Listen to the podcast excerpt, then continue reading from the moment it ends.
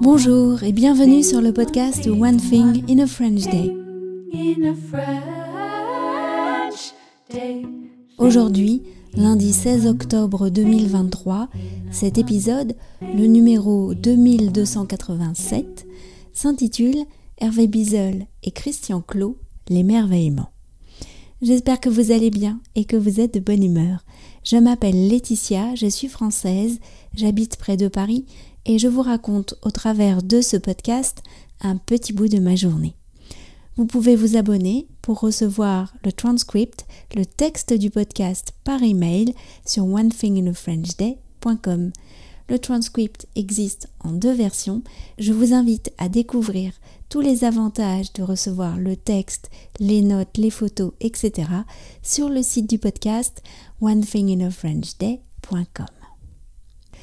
Hervé Bizel et Christian Clot, l'émerveillement.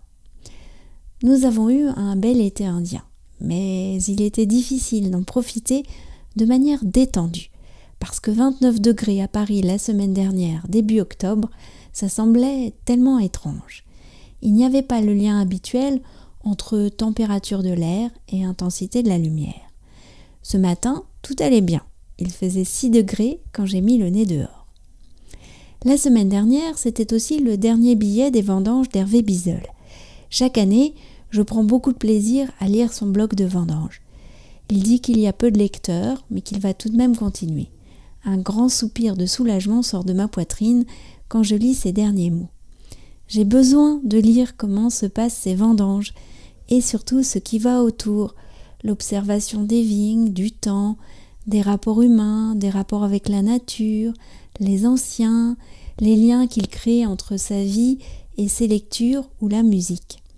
Les vendanges qu'il nous raconte, c'est aussi un moyen pour nous, les lecteurs urbains, de se plonger dans la nature et de vivre quelque chose avec lui, cet humain vigneron qui voudrait vieillir avec grâce, comme son vieux genevrier, ou se cacher dans un terrier pour y retrouver ses potes les lutins et ses amis les fées. Malgré la fatigue les obligations de la vie moderne, il garde son regard malicieux sur la vie.